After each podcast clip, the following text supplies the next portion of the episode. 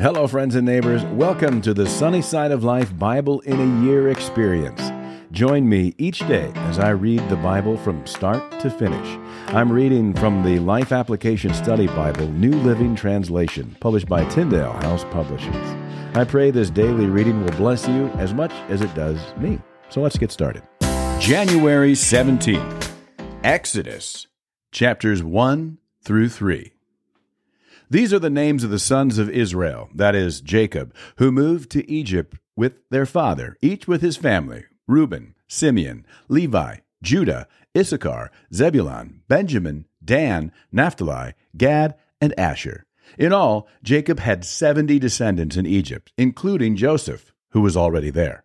In time, Joseph and all of his brothers died, ending that entire generation. But their descendants, the Israelites, had many children and grandchildren. In fact, they multiplied so greatly that they became extremely powerful and filled the land. Eventually, a new king came to power in Egypt who knew nothing about Joseph or what he had done. He said to his people, Look, the people of Israel now outnumber us and are stronger than we are. We must make a plan to keep them from growing even more. If we don't, and if war breaks out, they will join our enemies and fight against us. Then they will escape from the country. So the Egyptians made the Israelites their slaves. They appointed brutal slave drivers over them, hoping to wear them down with crushing labor. They forced them to build the cities of Pithom and Rameses as supply centers for the king. But the more the Egyptians oppressed them, the more the Israelites multiplied and spread, and the more alarmed the Egyptians became. So the Egyptians worked the people of Israel without mercy. They made their lives bitter, forcing them to mix mortar and make bricks and do all the work in the fields. They were ruthless in all their demands. Then Pharaoh, the king of Egypt, gave this order to the Hebrew midwives, Shiphrah and Puah. When you help the Hebrew women as they give birth, watch as they deliver. If the baby is a boy, kill him. If it is a girl, let her live. But because the midwives feared God, they refused to obey the king's orders. They allowed the boys to live too. So the king of Egypt called for the midwives. Why have you done this? he demanded. Why have you allowed the boys to live? The Hebrew women are not like the Egyptian women, the midwives replied. They are more vigorous, and they have their babies so quickly that we cannot get there in time. So God was good to the midwives, and the Israelites continued to multiply, growing more and more powerful. And because the midwives feared God, he gave them families of their own. Then Pharaoh gave this order to all his people Throw every newborn Hebrew boy into the Nile River, but you may let the girls live. About this time, a man and a woman from the tribe of Levi got married. The woman became pregnant and gave birth to a son. She saw that he was a special baby and kept him hidden for three months.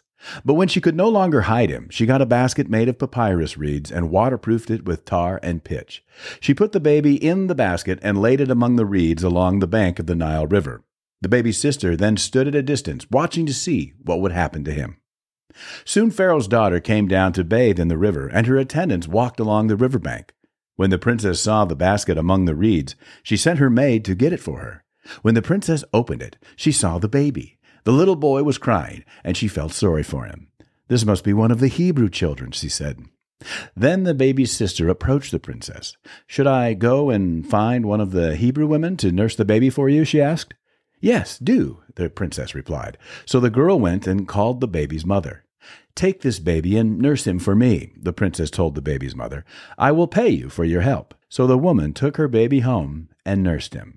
Later, when the boy was older, his mother brought him back to Pharaoh's daughter, who adopted him as her own son. The princess named him Moses, for she explained, I lifted him out of the water. Many years later, when Moses had grown up, he went out to visit his own people, the Hebrews, and he saw how hard they were forced to work. During his visit, he saw an Egyptian beating one of his fellow Hebrews. After looking in all directions to make sure no one was watching, Moses killed the Egyptian and hid the body in the sand. The next day, when Moses went out to visit his people again, he saw two Hebrew men fighting. Why are you beating up your friend? Moses said to the one who had started the fight. The man replied, Who appointed you to be our prince and judge? Are you going to kill me as you killed that Egyptian yesterday? Then Moses was afraid, thinking, Everyone knows what I did. And sure enough, Pharaoh heard what had happened, and he tried to kill Moses.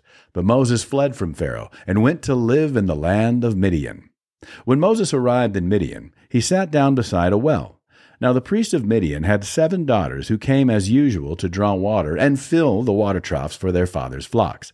But some other shepherds came and chased them away. So Moses jumped up and rescued the girls from the shepherds. Then he drew water for their flocks. When the girls returned to Reuel, their father, he asked, Why are you back so soon today? An Egyptian rescued us from the shepherds, they answered, and then he drew water for us and watered our flocks.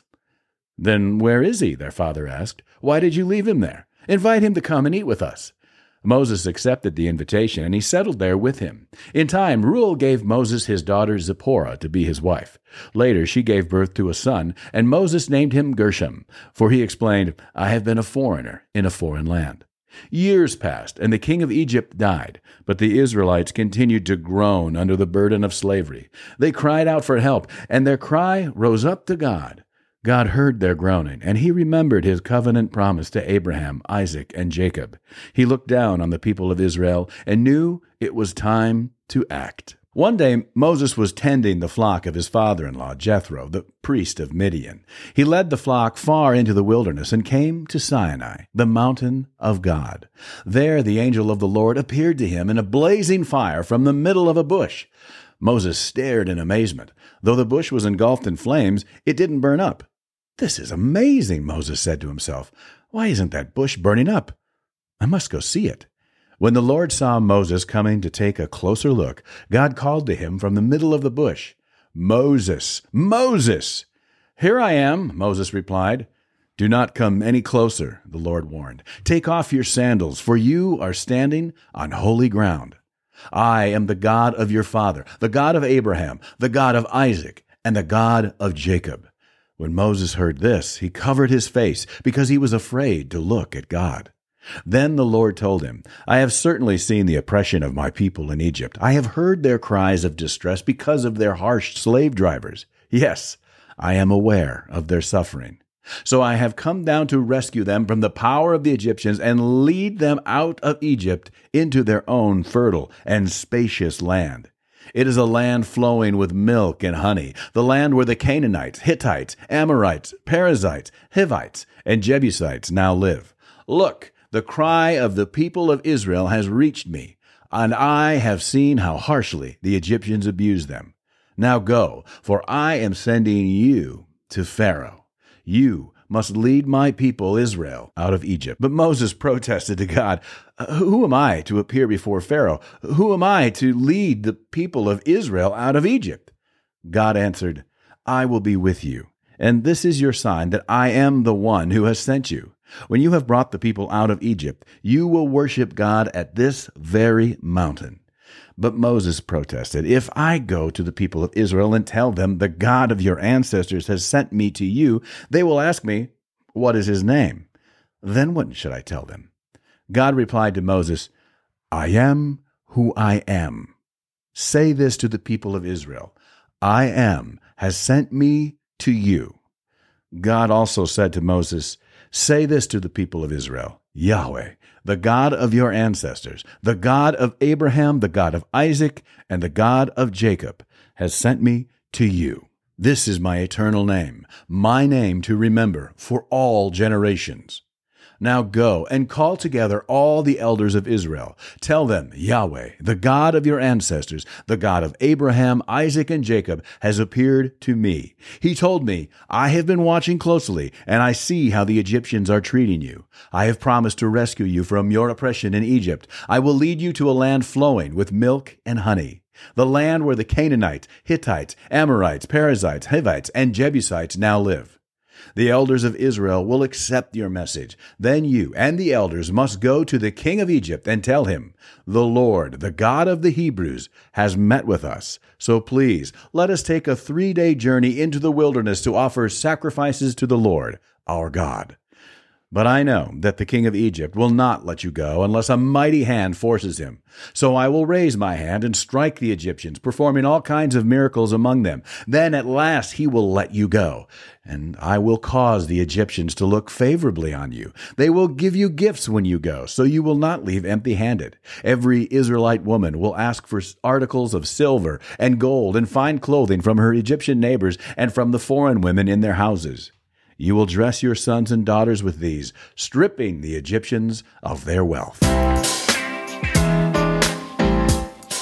That's it for today, friends. Feel free to read ahead on your own. Before I go, let's share the Lord's Prayer together. Our Father who art in heaven, hallowed be thy name. Thy kingdom come, thy will be done, on earth as it is in heaven. Give us this day our daily bread, and forgive us our trespasses, as we forgive those who trespass against us Lead us not into temptation, but deliver us from evil. For thine is the kingdom, and the power, and the glory forever.